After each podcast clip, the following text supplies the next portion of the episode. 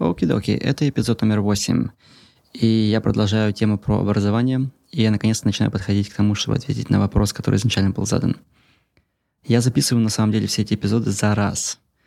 У меня сейчас вторник, 17 января, и это уже третий или четвертый эпизод подряд, который я записываю, и они публиковаться будут по одному в день. Я думаю, что идеальный experience — это слушать их по порядку за раз. То есть как один примерно часовой эпизод. Я думаю, в итоге это выйдет. Но, тем не менее, если вы слушаете каждый день, то привет. Сегодняшняя тема — это дипломы. У меня очень смешанные чувства по поводу дипломов, потому что я видел, как дипломы дают пользу, независимо от того, какие у человека знания.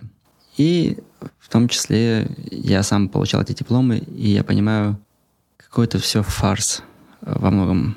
Особенно, когда учился я в России еще. Начну с того, что у меня не было выбора не получать образование. То есть в моей семье, в двух, два поколения до меня, у всех есть дипломы, и даже, по-моему, в трех поколениях там у некоторых есть дипломы. То есть высшее образование это была как вот такая тема, которая просто... Она не то, что не обсуждается, то есть это как вот, вот ты встал утром, позавтракал, да, вот завтрак как-то он просто происходит естественно. И также было и с образованием. Поэтому э, выбор учиться или не учиться у меня в принципе не стоял. Стоял только выбор, куда идти учиться. И когда я учился в Иркутске, в Байкальском госуниверситете, эти пять лет, которые я там проучился, я получил знаний ну, практически, не знаю. Ну, ноль, наверное, это будет сказать несправедливо. Э, я получил какие-то знания остаточные, которые у меня остались по математике. То есть вышка, дискретка, что-то по статистике, то есть какие-то вещи у меня отложились. Все, что касалось информатики, ничего полезного я там не узнал. Разве что, может быть, кроме матричного исчисления, потому что мы изучали Фортран. В 2000 году мы изучали Фортран. Это, э, ну, не всем, может быть, это будет понятно, да, но на Фортране писали в годах, наверное, 80-х. Мы его изучали в 2000 году, когда уже был и PHP, и JavaScript уже был. Ну, еще тот примитивный JavaScript для Netscape. Хотя, нет, Netscape, наверное, уже не было к тому времени. К тому времени уже все перешли на майкрософтовские продукты. Но, тем не менее, эти пять лет прошли просто, ну, практически впустую. Но я получил корочку. Я получил корочку, я научился общаться в социуме лучше. То есть там у меня были друзья, все было классно. И этот диплом, в нем было две или три тройки, я уже сейчас не помню. Была тройка по истории и была тройка по теории вероятностей. Потому что теория вероятностей в том виде, в котором нам ее объясняли, э, я ее не понимал вообще. То есть я понимал какие-то базовые вещи, но там на третьем или на четвертом уроке лекции я перестал что-либо понимать. Я кое-как его сдал. Сдал с первого раза, но сдал на трояк. И все. Я закончил университет и как бы забыл про него. А потом мне это аукнулось. Потом, чуть позже, я подавался в большую корпорацию, я подавался в McKinsey, это консалтинговая компания, я подавался в Bain, BCG, это все компании из э, примерно одной группы. Э, я об этом рассказываю, кстати, на своем подкасте IT Самурай э, в эпизоде про MBA. И никто из них меня даже не позвал на собеседование. Эти компании ценят оценки. Вот. Вот начнем с того, что есть определенная категория компаний, консалтинг – это одна из этих категорий, которым нужен диплом, желательно определенной специальности, ну или, скажем, определенной группы специальностей. И там должны быть все пятерки.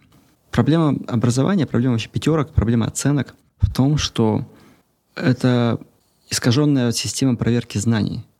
Сдавая тесты, сдавая контрольные работы, тебя ничему не учат. Тебя учат просто сдавать тесты. И, соответственно, особенно в американской, кстати, системе. Я вот вижу это, это потому, как учится мой ребенок в, в школе в пятом классе их просто надрачивают на то, чтобы они сдавали тесты. Вот так вот. И так я относился как раз-таки к экзаменам, когда я учился, потому что думаю, нахера мне это надо? Нахера мне надо сдавать все эти тесты, готовиться к ним? Я получаю какие-то знания, этих знаний мне достаточно, я не хочу как бы, лишней работы. Поэтому, да, у меня оценки там были не какие. Было две тройки, и половина, наверное, была четверок, остальная половина была пятерки. Пятерки были по тем предметам, которые мне были интересны, либо которые были совсем легкие либо где профессора были совсем добрые. Но тем не менее, чуть позже, когда мы переезжали в Германию, и там нужно было делать визу, э, там были какие-то проблемы, короче, с визой, потому что там была какая-то такая ситуация, что по обычной рабочей визе у супруги должен быть уровень немецкого не ниже какого-то определенного уровня. Нам нужно было через месяц переезжать, у меня жена не знала вообще немецкого и до сих пор не знает. И мы нашли лазейку при помощи юристов. Мы получили вид на жительство в Германии, я не помню, как точно она называется, по тому, что у меня была востребована специальность. Мой диплом переводился всегда за границей как компьютер-сайенс, и э, с этим дипломом, с моим уровнем дохода, они мне сразу сделали вид на жительство. И вид на жительство отменил требования для моей жены сдавать немецкий язык. То есть вот так вот. Образование из России помогло переехать в Германию, не сдавая язык. А чуть позже, когда мы подавались на грин-карту в Америке, там тоже нужно было переводить э, все эти дипломы, и мой диплом переводился как компьютер-сайенс. Мое образование ни хрена не компьютер-сайенс. Это то, что, там было по компьютер-сайенс, это было настолько примитивным по сравнению с тем, чему учат и учили в Америке, что, ну, скажем так, если бы мне нужно было устраиваться на работу программистом, я бы, наверное, там полностью облажался. Но для того, чем я занимаюсь, я могу сказать, что да, у меня компьютер-сайенс. И это покупает мне такое доверие у людей, потому что они говорят, ну, компьютер-сайенс, да, значит, наш чувак. Я говорю конкретно про разработчиков, когда я работаю с разработчиками. Плюс, когда я поступал на MBA, тоже эта степень в компьютер-сайенс, она ценится. То есть эта корочка, она реально имеет значение. Это то, что касается первого образования. Да? То есть вот эта корочка, она открывает двери. То есть без этой корочки было бы сложнее переехать э, за границу, потому что много где требуется высшее образование. Без корочки меня бы, скорее всего, не взяли не в Amazon, ну, в Google, наверное, взяли, потому что у меня уже был опыт в Амазоне, а в Amazon меня, может, не взяли бы, потому что э, они посмотрели, ну, что, какой-то чувак там с MBA, типа, нафига, да? А, то есть на техническую должность, технический продукт менеджмент, меня бы не взяли без моей первой степени. Потом степень MBA. Эта корочка из Бортона, она открывает многие двери. Я приведу такой пример. Когда я работал в Амазоне, я проходил практику, и мы с коллегой ходили на обед, и коллега мне рассказывал, как он производит отсев кандидатов, которых он будет интервьюировать. И он сказал такую вещь. Он сказал, что я знаю, что я не должен обращать внимание на, там, на имена, на бренды, что это все должно быть по-честному. Но когда я вижу в профиле кандидата MIT, или Wharton, или Гарвард, или Стэнфорд, это автоматически придает этому кандидату легитимности и credibility. И я начинаю к нему относиться по-другому.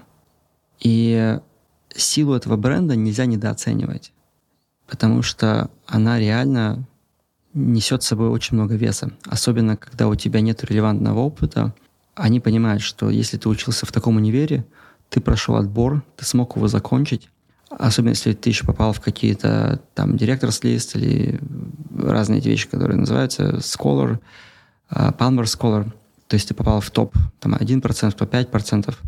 Если не ошибаюсь, я попал в топ 20%, нас сдавал все-таки тестов, хорошо, чтобы попасть. Мне кажется, у меня была травма после первого образования.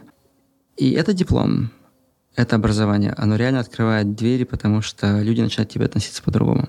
Потому что люди знают этот бренд.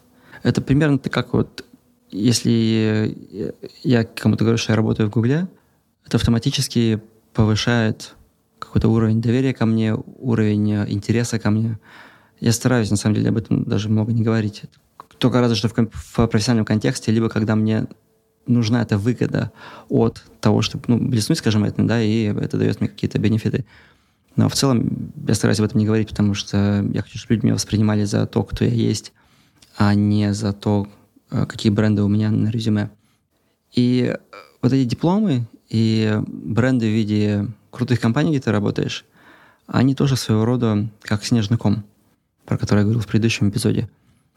Они помогают, образование помогает накапливать следующее образование, помогает накапливать э, бренды на резюме. Но тут важно понимать, что в какой-то момент нужно остановиться. То есть можно накопить все фанги у себя в профиле, но важно, чтобы работа приносила удовольствие и чтобы было жить по кайфу. И бренды, они не дают этого. Бренды дают краткосрочное какое-то удовлетворение. а через год, через два это все уже рассеивается, и ты просто становишься обычным офисным планктоном а, в Гугле. Я помню, даже у Дороничева был какой-то пост, где он писал, что я обычный офисный работник, несмотря на то, что он крутой чувак, и в Гугле там много чего создал и так далее. Но, тем не менее, это то, как ты начинаешь себя там воспринимать. Э, если, конечно, он не лукавил. Я не знаю. Не могу сказать. И диплом также открывает нетворк. Когда ты учишься с крутыми чуваками в крутом универе, многие из них пойдут далеко. И у тебя всегда есть возможность написать людям, с которыми ты учился, либо люди, которые закончили раньше тебя, либо которые закончили позже тебя. И есть эта база данных выпускников, к которой всегда можно обратиться. А, даже на LinkedIn ты можешь найти, допустим, кто работает в такой-то компании или кто занимается чем-то, кто, допустим, тоже закончил Wharton. И этим людям можно просто написать, и с большой вероятностью они ответят и чем-то тебе помогут. То есть чем круче универ, тем круче у него нетворк, потому что эти люди дальше идут по карьере и в бизнесе. На этом буду заканчивать. Увидимся завтра. Или скорее услышимся завтра.